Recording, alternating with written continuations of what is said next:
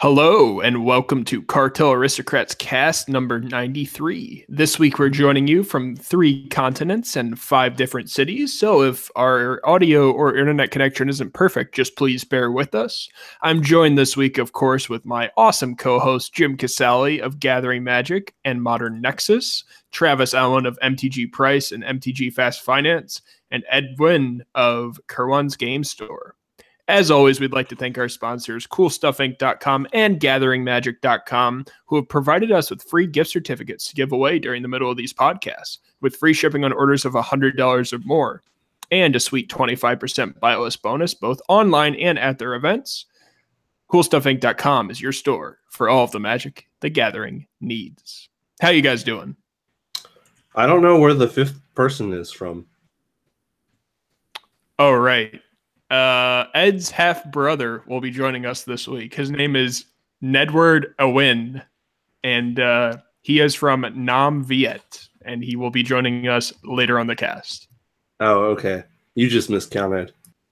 Uh, it's actually because I, f- I forgot Doug is no longer on this cast, and I got super sad.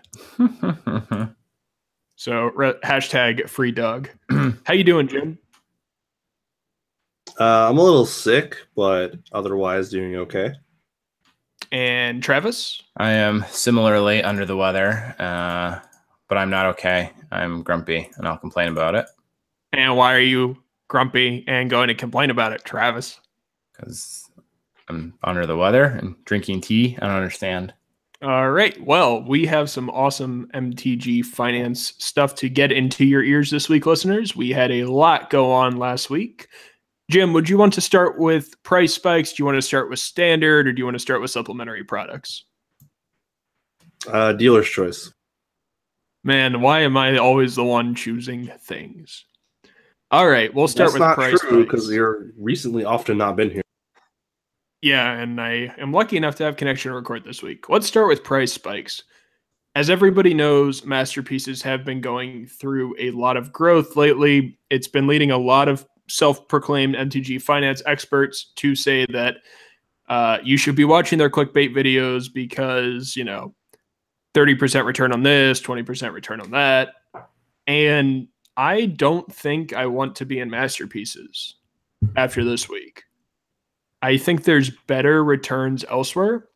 And I also think that there's going to be a uh, sell off as all these cards hit higher than normal price ranges. Like if I had the option between a Masterpiece Mox Opal right now and a revised Volcanic Island, which are both currently sitting at the same price point on various Facebook groups, I'd take the revised Volcanic Island every single time. Um, and I'll get into that a little more once my co hosts have had a chance to have their little rebuttal and prove me wrong once again. But uh, at Seattle, there were people with literally one rows of masterpieces and in some cases 400 count boxes of a specific masterpiece that they've been holding on to, just waiting for the prices to go up. And I think that a lot of these cards are concentrated more in the hands of vendors right now than in the hands of players, especially with the recent price spikes.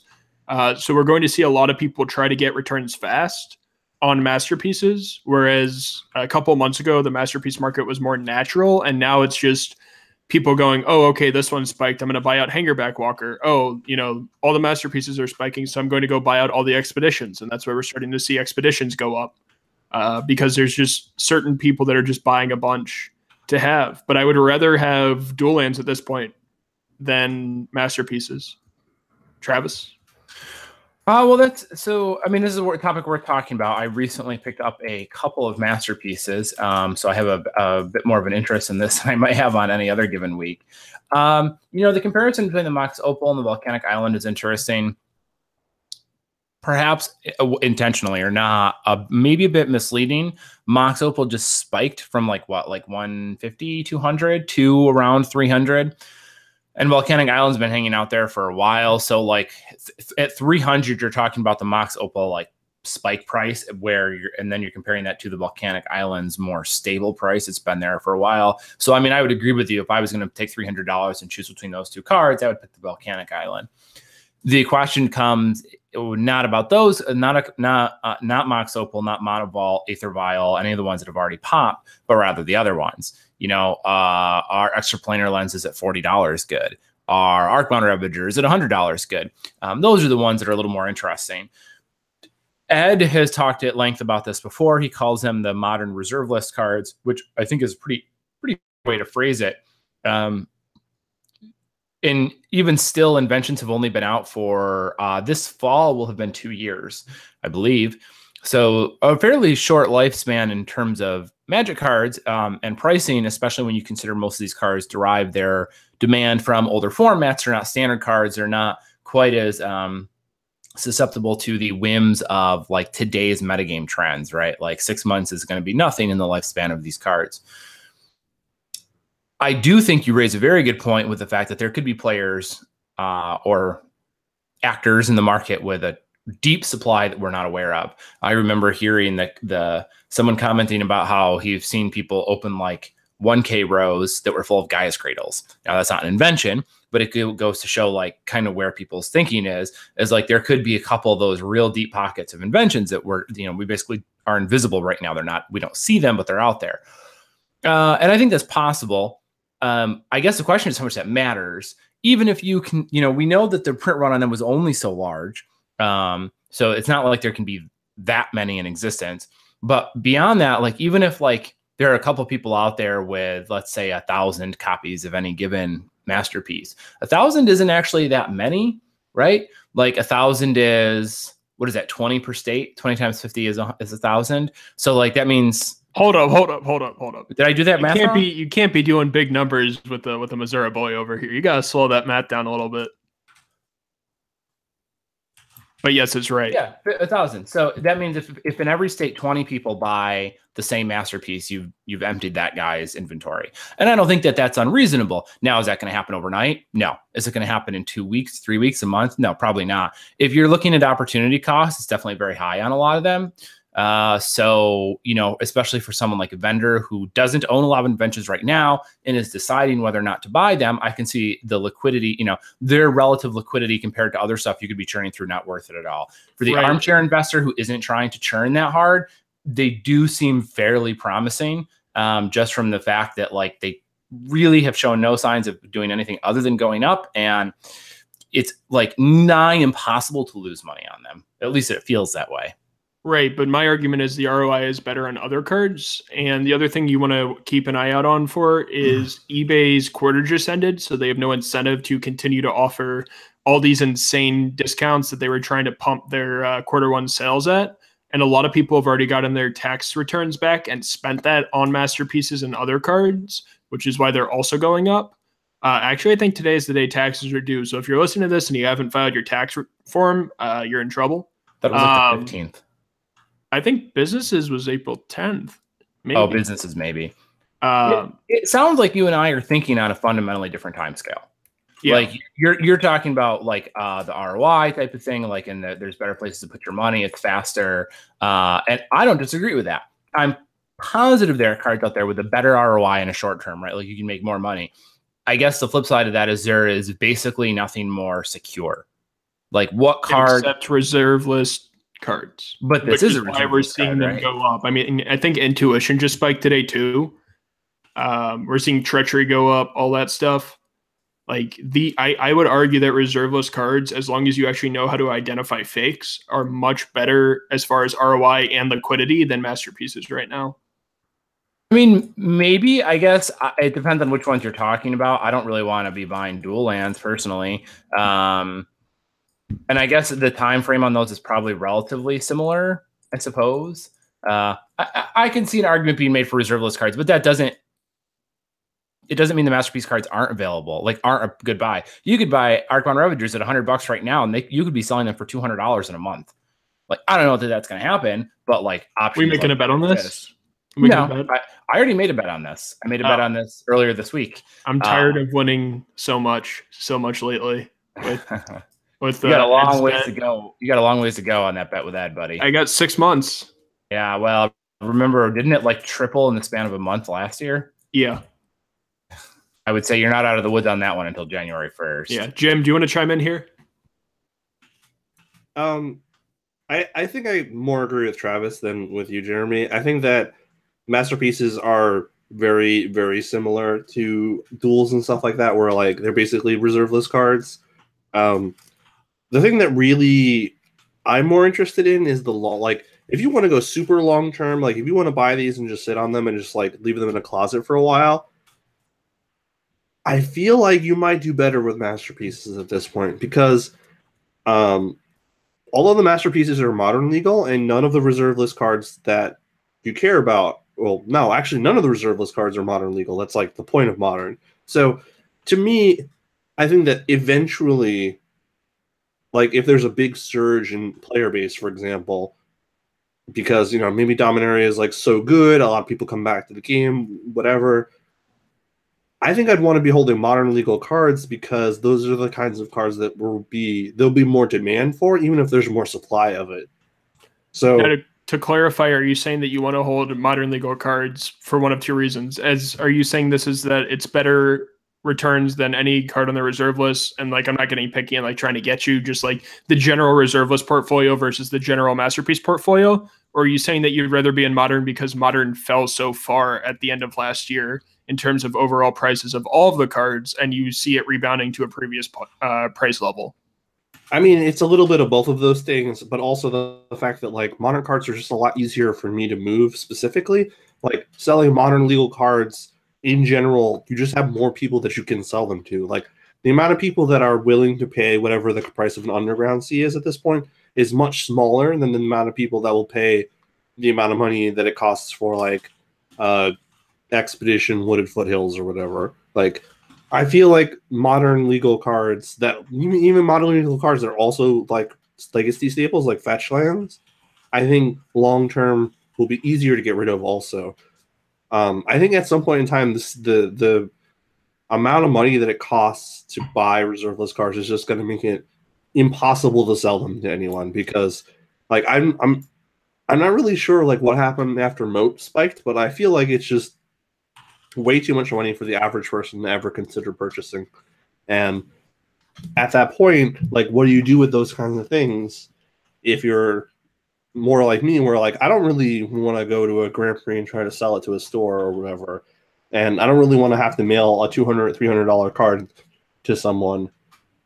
I'm I'm more comfortable with smaller quantities or smaller numbers on the cards that I have and making a good return on them. So I don't know if the, the return will be as high as if you buy reserve list cards, but it's definitely easier to get out of them. And I think that they have the potential to have more upside because I think that there'll be more people that will be playing modern in the future than legacy. More new players, I should say. Yeah, Travis, do you want to uh, you want to close this out here before we move on to the next topic? Uh, well, I mean, I I I made my bet. I, I really like masterpieces. I, I, mean, really like you know, if you're buying treacheries at twelve dollars or master your Arcbound Ravagers at hundred, you're probably going to make money either way. So it's really a question of which one you are more comfortable with and which one you have more access to. So I mean, arguing about whether reserve lists or masterpieces are better is probably inconsequential to most of our listeners, since they're really both good choices. Can I talk about a card on the reserve list as our next topic that I don't want to be holding? Sure. So Tabernacle spiked to 2000 recently, as in like the last week. Um, vendors were paying considerably more. And I wish Ed was actually having connection right now because I was talking to him about this about at the GP. Oh, and thanks to everybody who came up and said hi to us at the GP. Ed had one person walk up to him and recognize him. I had 15. It was great. I could see uh, you across the room. Yeah, I mean Ed's like a six eight dude just walking around. But I was sitting at uh, the Hareruya booth, and one of our listeners, Cody, who buy or 95 and Cody, who sometimes listen to this cast, who works for 95, could not finish buying cards off me because there was just people who just kept interrupting him to say hi. So that was pretty funny. Uh, but someone recognized Ed and they're like, aren't you on some sort of podcast? So whoever that person is that sort of recognized Ed, we appreciate you a lot. it made his uh, it made his spirits crushed that day. Um, almost as small as uh, he is. But uh, anyway, Tabernacle went up. The list at GP Seattle was 1400 to 1500 on a near mint Tabernacle and 1300 to 1400 on an LP Tabernacle. And that is 20 to 30% more than what Ancestral Recall is going for. Um, I think that power is, and just based off the last couple of weeks, I know Sig's been talking to me about this. like power's starting to go up a couple percentage points every week uh, because you're seeing stuff like Celestial Colonnade spike, because you're seeing four to five hundred dollar underground seas. Uh, we're getting back to that parity where you could trade four scalding tarns for an underground sea uh, like a while ago, uh, when right before underground sea right before dual spike during the last modern boom of like 2012 2013 we're now getting to the next vintage boom i think where you can trade three to four underground seas for a piece of power and i think that's completely off and buy lists are starting to reflect that but i put my money where my mouth is and i liquidated my tabernacles over the weekend and then i got rid of the last one today um, I don't want to have money in tabernacles. Like I understand this card might go up, but at two thousand dollars, the ROI of that card is basically spent.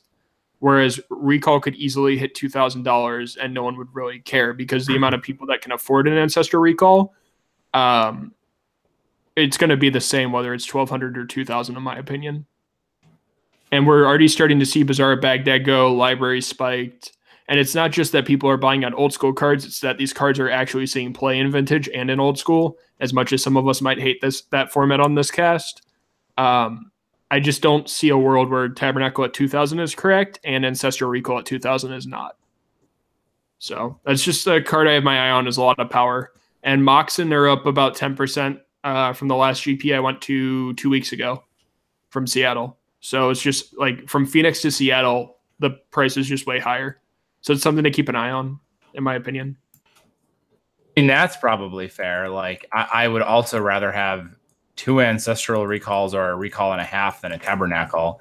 Um, but you know, that's that's basically the idea of selling to the spike, right? Like tabernacle spiked, ancestral recall didn't. So sell tabernacles and buy recalls.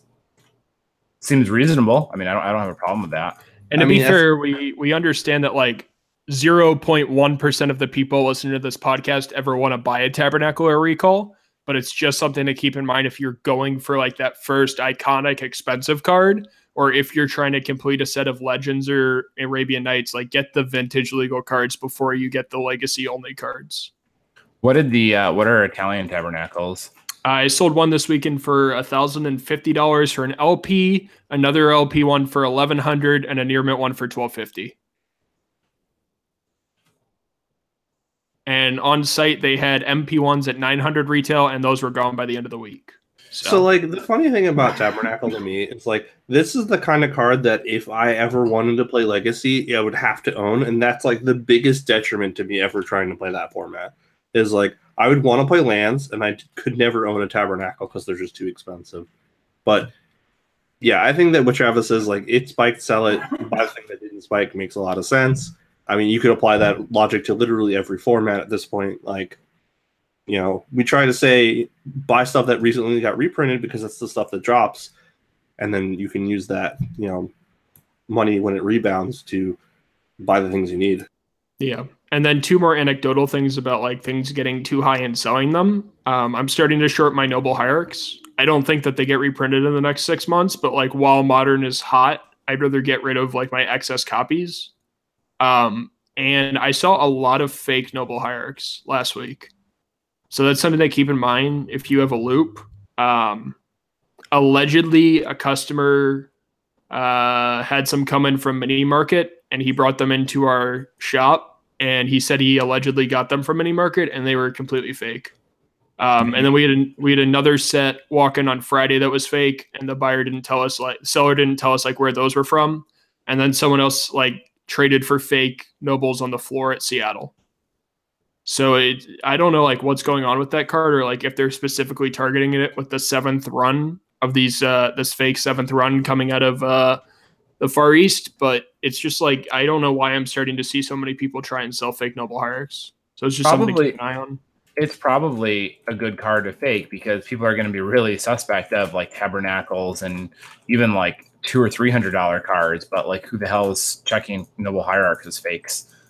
And they're what 65 70 dollars. Yeah, and like the greatest piece of MTG finance advice we can give is like buy a loupe for three dollars off Amazon because like even if you're interested in MTG finance, like a three dollar loupe is going to save your butt on like a twenty dollar trade. It, it's just so so worth it. Just think of it as three dollars of insurance, and you can also like you'll like be known at the shop as like the guy to trust when it comes to like making sure cards are real. Like, hey, can I borrow your loupe? Stuff like that. It's like really important for your local community that uh, people aren't being sold or trading fake cards. Also, if you position yourself like that, you can start selling fake cards and people will believe you. Jeez, Travis. Travis is the Yeah, uh, angle shoot. Travis is the moderator of unethical life pro tips on Reddit. don't, don't actually do that, by the way. Yeah, so like at FNM, someone came in and tried to sell us fake nobles, and then like four or five customers wanted to know what fake cards look like, and I didn't have any Conflux nobles on the shelf. And then 30 minutes later, someone came in and sold a real set of them, and we put the fake ones up to the real ones, and it was like night and day, obviously. Uh, like they could tell something was off with the card stock because the fake qualities aren't getting that close, or if they are, like they're just perfect, and we're already it's already over. Uh, but like you show them a loupe and like you hand them a loupe and they check like all the print patterns and like the set symbol and all that, and it's just super easy. Uh, so like a three dollar loupe, guys, just just get one. It'll save you so many headaches. For anyone wondering at home, uh, the easiest place to check for a fake card is on the set symbol. The black ink that goes around the outside of the set symbol is a different layer. So when you look at the card, you'll see the rosette pattern, like you'll see little little dots that make up the ink on the card, and the black around the set symbol will not be in the same pattern. So if you see that the rosette pattern going through the set symbol, the black outline on the set symbol, you know it's fake. And of course, that's not a hard and fast rule, uh, but it's a good it's a good tip. Yeah, like if you know, for example, that they're gonna check the fake set symbol, then you make that part of the card real, and then you just tape the rest to it and sell it to Travis, and hope he doesn't check the back of the card where there's a lot of Scotch tape. Works every time. yeah, probably would work. So I was trying to be nice and informative, and you guys are just No, I think it's a good tip, but it's just, if people rely, I, I think it's a good tip, but it's one of those things like it works now, but they'll fix it. You know, the counterfeit will get better, and then it won't work. So just keep that in mind. Like none of no tip for identifying them is perfect because they um, they evolve. Yeah, and I check three things on every card. I check the yellow dot on the back of the card, which is generally the one of the easier places to identify old fakes. I check the set symbol and then I check the name. Um, and like if it's a more expensive card, I'll check like all of it, but normally three checks on three different parts of the card are good enough. So that's what I do. Okay. Jim, you got a, uh question of the week for us?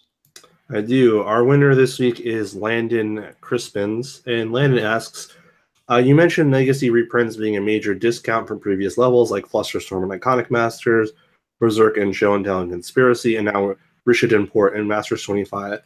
These cards have hit 70 to 80 percent discounts and have never truly recovered. With that being said, what, in your opinion, is the true demand for a legacy proportionate to modern? How does it? How does that say?" what does that say sorry to the demand of future legacy reprints sorry i had to cough there um, well i kind of mentioned this earlier in the cast but like the price of a lot of legacy cards at this point even cards that are not on the reserve list is due to rarity and not due to um, demand. Like Rishadan Port we'll use as an example is pretty much only played in like one really popular legacy deck and like a couple of other well maybe like two really popular legacy decks and then like some fringe ones and basically nowhere else. Like it's not a card anyone plays in commander really it's not a card that's legal in modern so the demand for that card is pretty much predicated on people being able to purchase all the other cards for the deck that being said one of those decks is death and taxes and it's pretty cheap other than the ports so maybe there is a chance that it recovers a little bit more than it has now but there's still a order of magnitude larger number of people that play modern than play legacy. You can tell this pretty easily if you look at like the attendance for large modern events versus large legacy events. License just- lender. No, don't license slander me. I mean, it depends, of course, of course, on where you live. Like maybe the local player base has more legacy cards than modern cards, so your mileage may vary in your local area. However, as in Magic, as a broad scope, modern is the most popular format. It has the most amount of players, and it is the place where they're going to try to put the most reprints. Um, even though they don't say that they're going to do modern master sets in earnest anymore, I think there will be a heavy slant towards reprinting modern legal cards that are in demand because that will drive set sales. Chi Revis. Mm, legacy demand is probably a bit overrepresented on our cast. Can confirm. Uh I wrote an article many years ago about this, and I used Llawan Cephalid Empress as a, an example of what had been like a 20 to $40 legacy card when Merfolk was a big deal and Llawan was great in that deck, and then crashed to like $3 when it fell out of favor and hadn't been played in a year or two. I think and Llawan continues to set bargain bin prices. And, you know, if suddenly it got popular, it might spike a little bit. But the idea is that legacy cards aren't inherently valuable, um, especially those not on the reserve list. Uh, I think that's true even of stuff that we, for a long time, considered to be bulletproof, like Show and Tell or Flusterstorm or whatever, because it had been so long without one. Further reprints will basically crush all non-reserve list cards, especially because for most legacy decks, you can't reprint them into Oblivion. If Wizards wanted to, they could print a modern affinity event deck with just like the standard modern affinity 75 and just smash those prices into the ground and affinity would be a really cheap deck you can't do that in legacy because all the money that would be in that deck kind of spread out every time they reprint those cards the staples drop but then it can all shove into the reserve list cards because like can't reprint those which basically means that there's nothing like preventing the non-reserve list cards from cratering like they can just keep going lower because there's some kind of someplace else for the value to go uh, so I guess I guess basically uh, I would not want to be holding on to any non-reserve list legacy cards. Let's put it that way. They all seem like a ticking time bomb to me. And have we really seen any like meaningfully recover? I mean, I'm sure they recover wasteland that sort of stuff, but very few examples. I think that's one of the best pieces of advice you've given this year, Travis. Thank you. But I mean, it's not. But it's in like Force of Will and Wasteland have recovered, but not even to their highs, right? Like right, Wasteland exactly. was like $125 at one point. Force of Will was like 160 or something. And now what are they like 75 bucks, you know, and 40, which is better than the lows, but it's not what they were. I think it's only a matter of time until we see Force of Will at $40. And I think it's only a matter of time until we see Tarmogoyf at $40 again, regardless of its playability, because that was the trajectory it was headed towards until like Jund became a thing in modern again. Yeah. Um, but in like five years, what is their plan? Like you can't reprint Elspeth Sun's champion at Mythic and like have that sell sets. Uh so like at some point these cards are gonna get hit, as Travis said. But like once again, it shouldn't matter what type of like if you're going for the investment style of MTG collecting, you shouldn't be putting your money into Magic as an investment in the first place. You should be putting it into 401ks and mutuals and all that.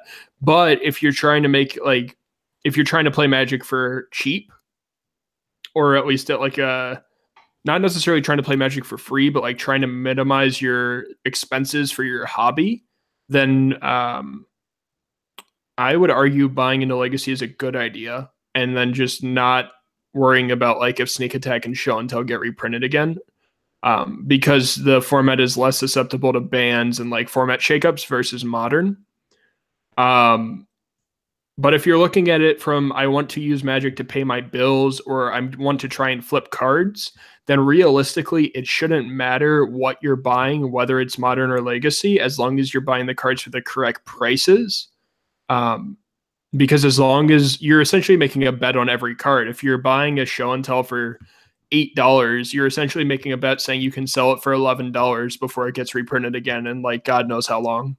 Uh, and you're also making that bet when you buy Scalding Tarns at 45 and you're trying to sell them for 60.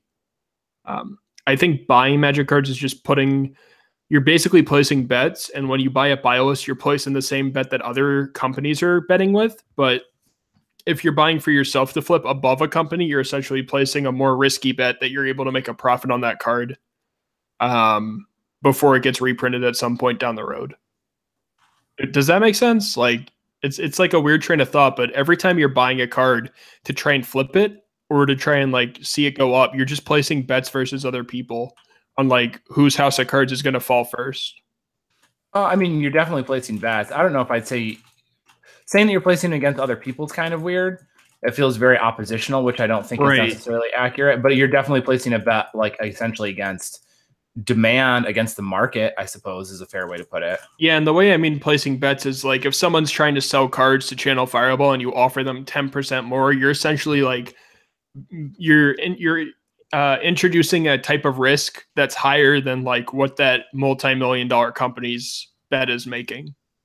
Where like they're saying we will be able to make a profit if we buy Noble Hierarchs at forty dollars. You're taking on that element of risk by saying I will buy them at forty five dollars and I will be able to get a better return on them or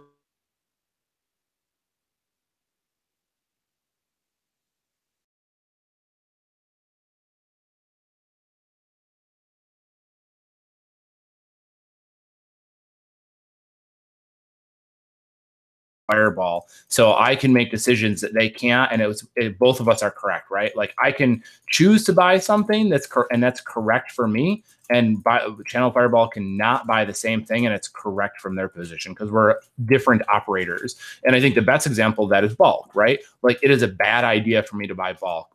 Channel fireball can be very profitable with it. I don't have the infrastructure. Uh you know, it's how you know Doug does stuff that I could never do, but at the same time, I can get away with doing stuff that Doug might not be able to do. So, but uh, in general, I think your concept is correct. You're saying I can do something with this that somebody else can't. The the, the trick is knowing that whether or not that's correct, like being confident and accurate in those assertions. Because where you're right, you can be profitable, and where you're wrong, you're just making a bad bet that other people didn't make for a very good reason, and you just didn't realize it. Right, but and usually that's something you learn after the fact, not ahead of yeah. time. And like the the only reason like I'm referring to it as a bet against other people is a lot of people, a lot of like binder grinders or like MTG finance people in their local area will buy for like 10% below channel fireball. And they're essentially trying to make a, a uh, zero risk bet where they're saying, even if I buy this card in the same condition that this company's buying it in, I'll still be guaranteed a profit. But like the seller might just like not even view you as ripping off, but or not even like view you approaching them as like, oh, he's going to rip me off because he's paying 10% below Star City. But he'll just be like, well, I'm going to go with this other entity that's made like a better bet uh, for my favor, I guess. And like the advantage of making these quote unquote bets that are more aggressive is if I'm known as the guy that pays $60 on Force of Will, I will get repeat business because other people will see that I'm publicly putting that bet out there and they'll try to give me their business. And like you know, thinking of like buying and selling magic cards as bets isn't necessarily the correct idea, but it helps a lot when it comes to like the mindset of like buying high end cards, especially when it comes to like buying your first hundred dollar card. Like, what do you want to pay on that? What bet are you placing on that if you want to see a return? Like, are you buying a ninety dollar Arcbound Ravager that's currently at a hundred, or are you buying a fifty-five dollar Arcbound Ravager because you're making the same bet that a giant company is?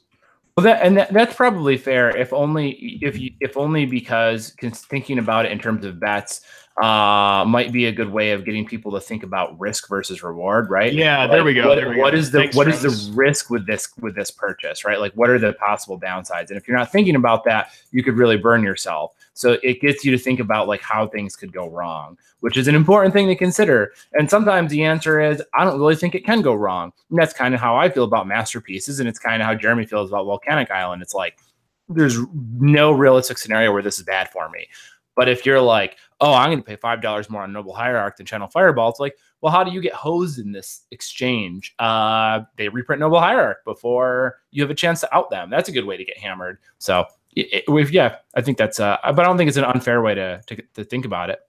I actually had this this come up pretty recently. Um, a friend of mine was getting out of Magic and he wanted to sell his cards, and he made a, a spreadsheet and organized them all, and then asked me if I was going to pay more than buy list for them because he just otherwise he was just going to buy list them to the store or whatever. And you know, normally I would say, you know, most people would be like, yeah, you just pay a little bit more and everything's fine. But like realistically, I went through the list and a lot of the cards were very close to TCG low at that point after the buy list bonus. So I basically picked out a, a, a, you know a subset of cards that were, that were less risk. Like I didn't buy his Bloodghasts that were like eighty percent of what they were on TCG Player, but I did buy his Liliana of the Veils that were like sixty percent of TCG Player, for example. Like where the risk for me getting rid of them is pretty low, and the fact that I get stuck with them and end up with a bunch of cards that I can't sell or are worth less than what I paid for them is not going to happen. So it's definitely in your best interest to make sure that you're you're managing your risk well and making sure that even if this it looks like a good deal, you may still want to back out and and just not deal with it. It's not worth it. Yeah, because I think at some point, like a rite of passage in this industry is buying a collection that you don't make money on, and like Mhm. that that hasn't been like a thing. Like that wasn't really widespread until like Brainstorm Brewery brought it up and like finance people started covering it in like 2014, 2013. But like before that, like these people with stars in their eyes of like making it big in like the magic grinding scene, like would just they would lose money and like they were like, How did this happen? Like what did I do? And it's like because you're placing that bet that uh, you're paying so aggressively on cards to like get them in that you're not actually making any money once you're sending them out. Like especially with Travis's like my card went up 300% article and I still made no money. Like that one. Uh, that was like a really good article. It's like a good back to basics finance article. So that gets brought up frequently. yeah, I, I have definitely bought collections that I did not profit on, or basically, I don't I don't know if I've bought a collection that I've lost money on, but I've definitely bought collections that I uh uh what's the word I'm looking for here? It wasn't Broke worth your time to do it. Yeah, I definitely uh it did not work out in my favor in the long run. Yeah, like I bought a future sight collection that had like 18 Horizon canopies, and I paid like $55 on Horizon canopies. And, like the next week, Horizon canopy got spoiled, and like I definitely lost a lot of money, but like that was a bet I was willing to take is that like Horizon canopy wouldn't be in there, and it didn't pan out. And like even Yeah. though I was matching buy list on Horizon canopy, like that that was still the wrong move to make. Yep. I've had cards get reprinted from collections for sure. Yeah. So, Ed, how you doing? Uh, good. Wow, Ed, thank you for the awesome information. How was Seattle for you? Uh, it was all right. I was only there like a pretty restricted amount of time. I was there a little bit on Thursday uh, to buy cards. Spent like all my money on masterpieces, and Can then confirm he spent all of his money on masterpieces. and then I was pretty much not really on site for the rest of the weekend. It was a good weekend. Is there anything that you want to add to this conversation about legacy uh, reprints being a major discount from previous levels, Ed, like Flusterstorm, Berserk, and Show and Tell, that they've gone down 75% and they haven't recovered? Uh, I I doubt those cards will ever recover, especially like like Berserk was kind of one of those like once upon a time cards. It used to be very good because Infect was a uh, a much more popular deck than it was. That deck kind of disappeared. Berserk used to be a Japan card, and then that also kind of disappeared. So now Berserk just just doesn't do anything anymore. Like obviously, like the alpha beta ones still uh still fetch plenty of money, but like there's not really that much demand for conspiracy ones, and it, it just feels like I, I Berserk is kind of an odd one because it because it does have like a very sought after old printing, but a card like Flusterstorm, there's relatively static demand. That card will always be good. It continues to be very very good in Japan relative to the TCG market, um, but they've they've obviously taken a hit, and I think it's one of those things you have to be really really careful about hedging. Um, because I think you have to you're, you have to kind of approach it with the expectation that you could get burned any minute with like a reprint. Like they could announce, I, I can't remember when their next announcement day was, but they could announce like, oh, some supplemental product is just going to have you know a copy of Flusterstorm in it, or they could, which very well could be a possibility. Commander Anthologies two is one of those sets where if they do reprint the uh, was it I think the blue white red one, the Jeskai uh, Commander deck that has Flusterstorm in it. I think like Flusterstorm is going to take another non-zero hit from where it is already, and it's already taken a substantial hit from where it was prior to the IMA reprint. All right. Well, I think we've answered this question pretty well. Jim, do you want to go ahead and wrap it up? Right. So, uh, Landon, you can send me a message on uh, Facebook or Twitter. I'll get you your $25 gift certificate for coolstuffinc.com. Uh, if any of you are listening right now and like to win next week, you can uh, leave a comment on the Gathering Magic page that this ca- cast will go up on. Uh, it should go up on Wednesday. And uh, if you get chosen and we answer your question on the cast, then you have to contact me for your store credit. Cool beans. Ed, is there anything you want to talk about uh, trend wise or like in modern legacy reserve list, any of that stuff that you observed in Seattle or that you've observed lately and plan to capitalize on? Uh, do you guys talk about masterpieces already? We did. Oh, damn, I missed out. Yeah. For those who don't know, Ed is currently in. Do you want to do you want to say where you're in vacation? What was that? Sorry, you, you cut out for a second there. Would you like to say where you are on vacation right now? Oh, I'm in Sydney right now. We, in case you guys can't, you guys don't have uh, video because I'm trying to hotspot from my phone. But uh, I'm here with Bernie, Josh, and Monty. And Bernie is a genius who decided to book us a hotel that is apparently a part of a questionable Chinese gambling parlor. that looks sketchy as sketchy as all hell. So we are at a slightly nicer hotel in the lobby, which sounds is why it took me so, which is why it took me so long to get on. sounds like you could not be happier about this. Yep. Uh, I mean, I we are no longer at the sketchy, you know, hostel attached to gambling parlor.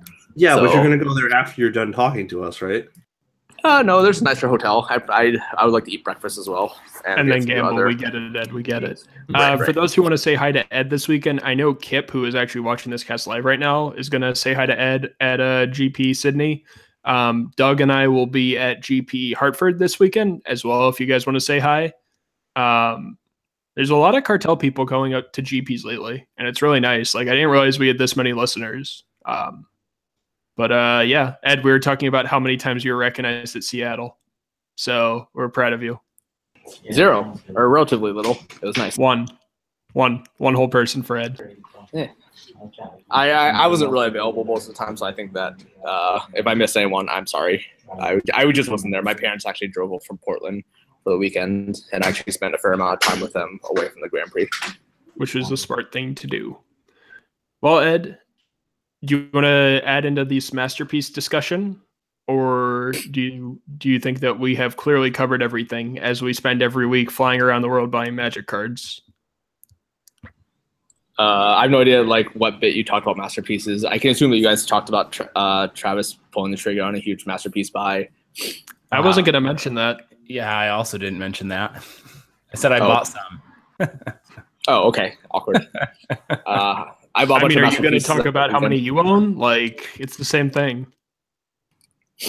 Uh, I mean, masterpieces was far and away the best buy this weekend for me. See, a lot. see, listeners, he's not going to disclose how many he owns. Neither I- is Travis. I will. I will say that I spent four digits.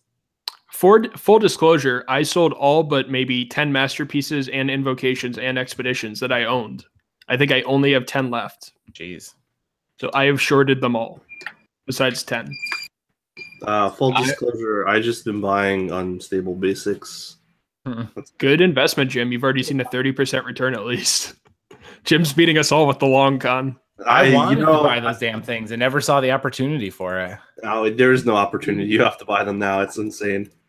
Every time they go, I'm sorry if you won Cool Stuff Store credit and wanted to buy these. Every time they come into stock, I buy them all out. I apologize. Hashtag evil speculators. Ed, do you want to talk about how many you own, or you just want to talk about what your thoughts on masterpieces are? I probably have like over 1,200 masterpieces now or something after this week's haul. So Twelve hundred. Yep. yeah, I can confirm that based on what I saw at Seattle. So, yeah. I mean, I twelve hundred. That's for sure. I, I I own something like 80 Sundering Titans, so I, the likelihood of me like turning those over is probably not great. But I That sounds awful. Like that's like one of the ones you can. There's only like one guy in every friend group that maybe has a cube that plays one of them. The flip side mean- of that. Well, yeah, sorry. Go ahead, Ed. I don't expect everything to sell overnight, right? And then in theory, if the buy like my buy-in is so low on these and the amount they've jumped is so much, like if these ever appear on buy list at a reasonable rate, I could very well just ship off like you know a bunch of these off to a buy list at some point. And I'll offer a dollar each on your Sundering Titans. I didn't pay much more, but no thanks. Hashtag humble Two- brag. I will give you two dollars for one of them. Yes. All right. So, Ed, why are you putting so much of your time and money into masterpieces? I mean, I said this like more than a year ago, like before these all started booming, and it just felt like I'm still very uh I, I still feel like these are the equivalent of modern day uh, reserve lists. And if you compare them to how much reserve list cards have trended up, it feels like I'm pretty right about it. So, and I think it's just a matter of like people trying to jump on the bandwagon at this point. All right, and we'd like to thank uh, Bernie of Moose Loot and Monty for adding some words of encouragement in there as well. Um, yeah, it's just interesting. Like, I guess Travis now does want to talk about. At Travis, how much money did you burn this week in buying Magic cards?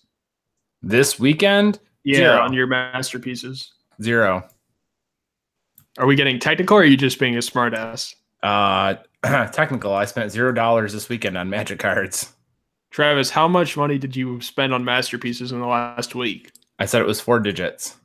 Okay, four digits listeners. So Ed has spent quite a considerable amount of money based off what I've seen uh, on masterpieces. Travis has put his money where his where his mouth is, and I have decided to sell all of mine. So I am probably wrong once again, but uh, that's just out there for the listeners to decide.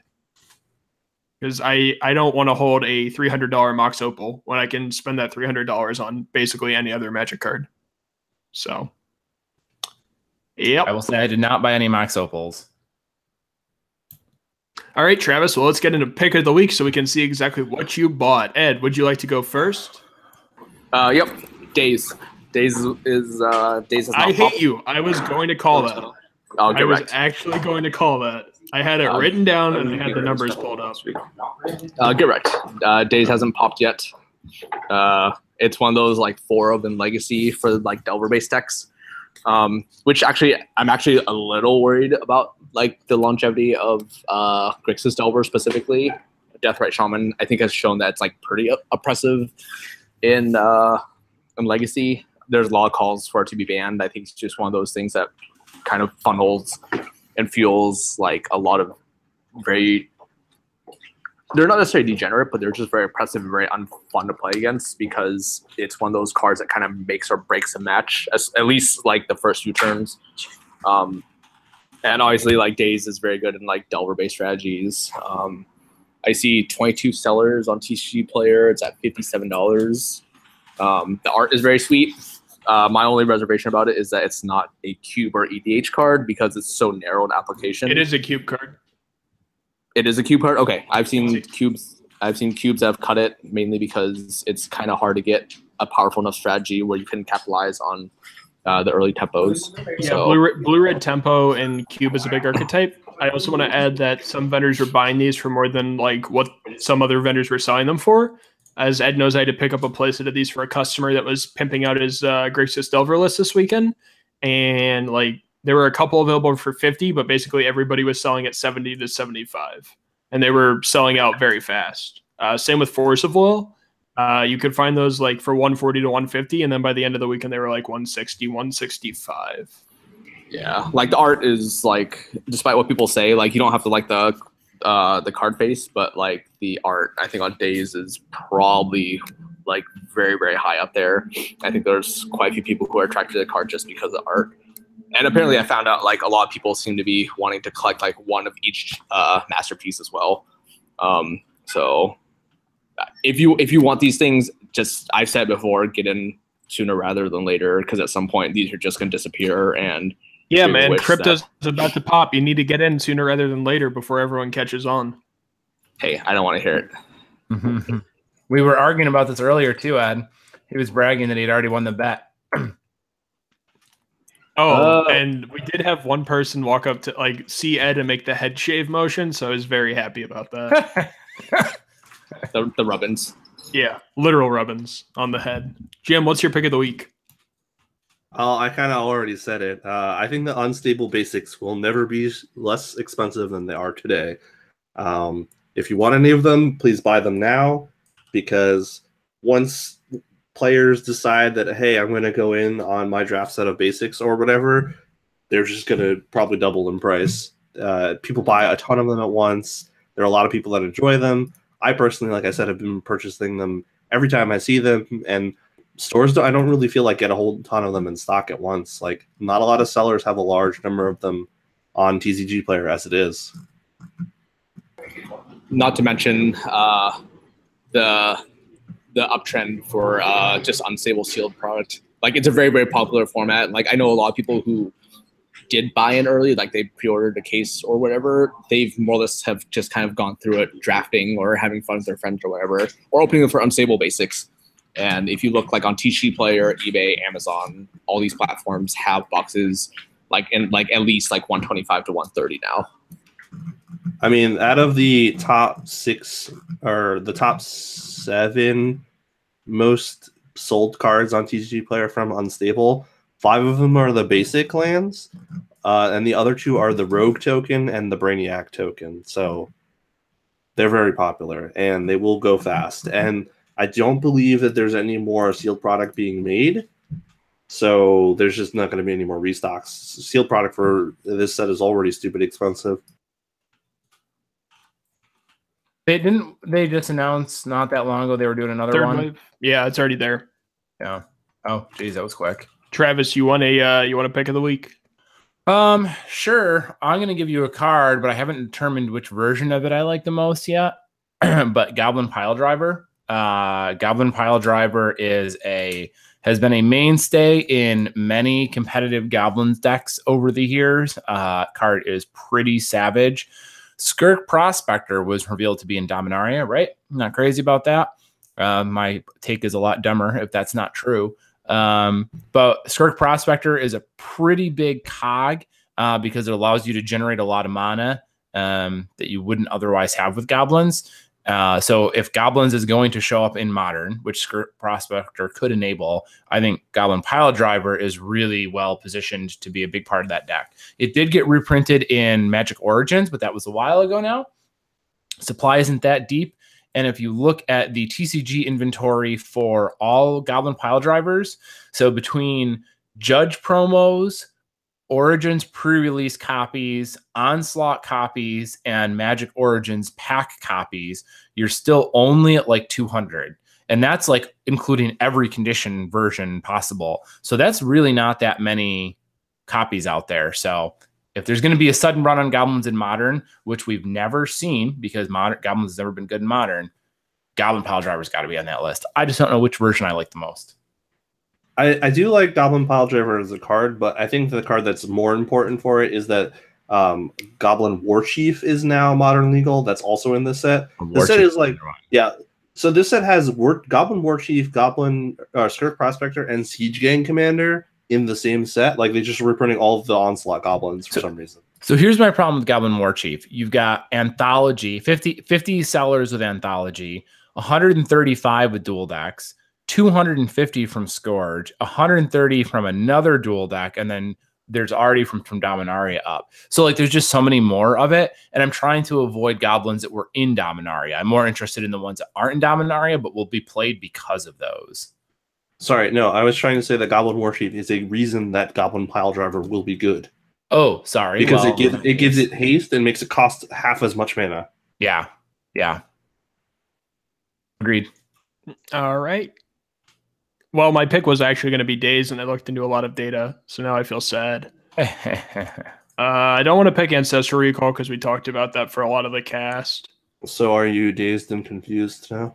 No, Jim, nice try though. I'm the one with the puns around here, and if you notice, I haven't made a single one this entire cast. I know you just you must be holding it back. You're usually gushing. So apparently in Seattle, someone said that the episodes with Jeremy are better than the episodes without Jeremy. Yeah, and they said that to Ed's face. It was great. That was the one person that like said hi to Ed. Like said That's that this cast needs so more puns. unfortunate. I am so sorry for that person. I am. I was extremely tilted. So He- either he we is- either we need to step up our game or I'm not gonna lie though. I, I didn't realize until he just noticed, he just mentioned it right now that he has not made any puns that have made me like want to leave the cast. I've been a good boy. Usually happens at least once a cast. No man, That- I've been a good boy. that no, I know, and I, I'm, I'm appreciative of it.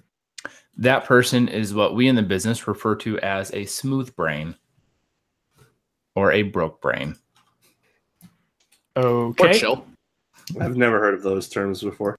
So just as like uh, something to keep on your radar, because uh, someone who's currently sitting next to Ed actually helped me with this. Does anyone know what I have or uh, Eldrazi Temple's TCG low is right now? If you had to guess, It's like twelve dollars. Ed, you're not supposed to do this. You're supposed I was to gonna say ten. don't vend for a living. Guess. So What I was thought the this question? card was still six to seven dollars. Eldrazi Temple is now like TCG low, like nine to ten dollars. Uh, it's starting to go up after the Eldrazi versus uh, whatever dual deck is like out of circulation. Um, I think this card goes to like twelve to thirteen in the U.S. because it's already going up overseas.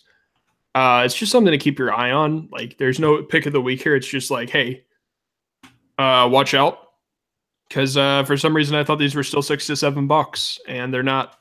So if you own one, congrats, your portfolio went up. Yeah, I noticed that this week too, actually, just because I was like, oh, I wonder if I can use this as a pick. And like, not really, but I did notice that the price has been bumping along. Yeah. So I'm gonna go with Chalice of the Void as my pick. This is a card that's already started trending back up. The buy for this card were insanely strong at Seattle. Uh, in fact, like 10% more than TCG low at Seattle uh, due to international demand. Um, I think this card goes back up to 60 real fast. Uh, this set has only been out for two to three weeks. Why is Travis giggling? This is a funny tweet. Oh yeah, I'll get to that in a second. Um, uh, yeah, I, I just really like Chalice, and I think this goes back up to sixty. So if you don't have them, like get them. Those cards he's playing pretty much every format, even vintage. So it's actually too good for vintage. People do not play them in Commander. What if you're playing against a Kobold Cheerios deck? Checkmate. It, you you still don't have it in your deck. Checkmate. Because nobody plays the Chalice of the Void in Commander. I refuse to agree with you, Jim. There's like a 90% chance if you cast that card, you're just going to be too drunk to remember to trigger it when someone casts a spell. Yep. All right. The, the masterpiece variation on Chalice is also in low supply, especially considering how that card is a four of. So I expect that one to pop very soon. The buy-in is a little bit higher, but Chalice is one of those cards where people want masterpiece out, you know, shops or something in Legacy, or, or not sorry, not Legacy and Vintage. Like they start with one, but there's plenty of other decks like Eldrazi, any sort of like the Moon Stompy uh, that play for Chalice. So get your Chalices now if you didn't buy them already. All right. And uh, as a way to greet and thank our listeners that are watching live, we have just tweeted out Ed's picture behind the scenes with another person that listens to this cast that's currently hanging out with him. If you want to see how, what Ed does when he's recording, uh, that is now live on the Cartel Aristocrats Twitter. You can find us as always on Twitter at cartel underscore finance. You can find us on uh, YouTube, SoundCloud, iTunes, and of course our sponsors, gatheringmagic.com. Where can people find you guys? Uh, I'm currently downtown in downtown city right now. I'll be at the GP the next, uh, I guess, starting Friday until Monday. So if people want, if people are on site, I'll be. I should be on site almost every day. Come by, say hi. And you guys can find me at, uh, Edwin13 on Twitter. My name is Jim Casal. You can find me on Twitter at PHRST underscore. You can find my articles on Gathering Magic every other week. I'm Travis Allen. I'm on Twitter, Wizard Bumpin, B U M P I N. Uh, I write every Monday for MTG Price uh, with the Watchtower series. I also do MTG Fast Finance. And if you're sitting in front of your computer right now, take to Twitter uh, to tell Corbin that those steaks look like shit. Oh yeah. uh, we'll get there in a second. I'm Jeremy. Um, I should be at GP Hartford. I have another ten thousand miles left to fly to get there, so we'll see. Uh, we're not doing a cartel meetup in Japan. I think. Don't get mad at me if I said we were. Um, find me on Twitter at Missouri MTG. We're signing contracts this week for our modern 5K, which will probably have a smaller turnout than our legacy 5K. Uh, but I'm flying Doug in for that again because I know a lot of cartel listeners like him. And uh, yeah, thanks for listening, guys. This is episode 93. If you have ideas on what we should do for episode number 100, please tweet them out to cartel underscore finance because we have no idea. So that would help a lot. As always, we will see you next week. Have a good one. Bye. And we're offline.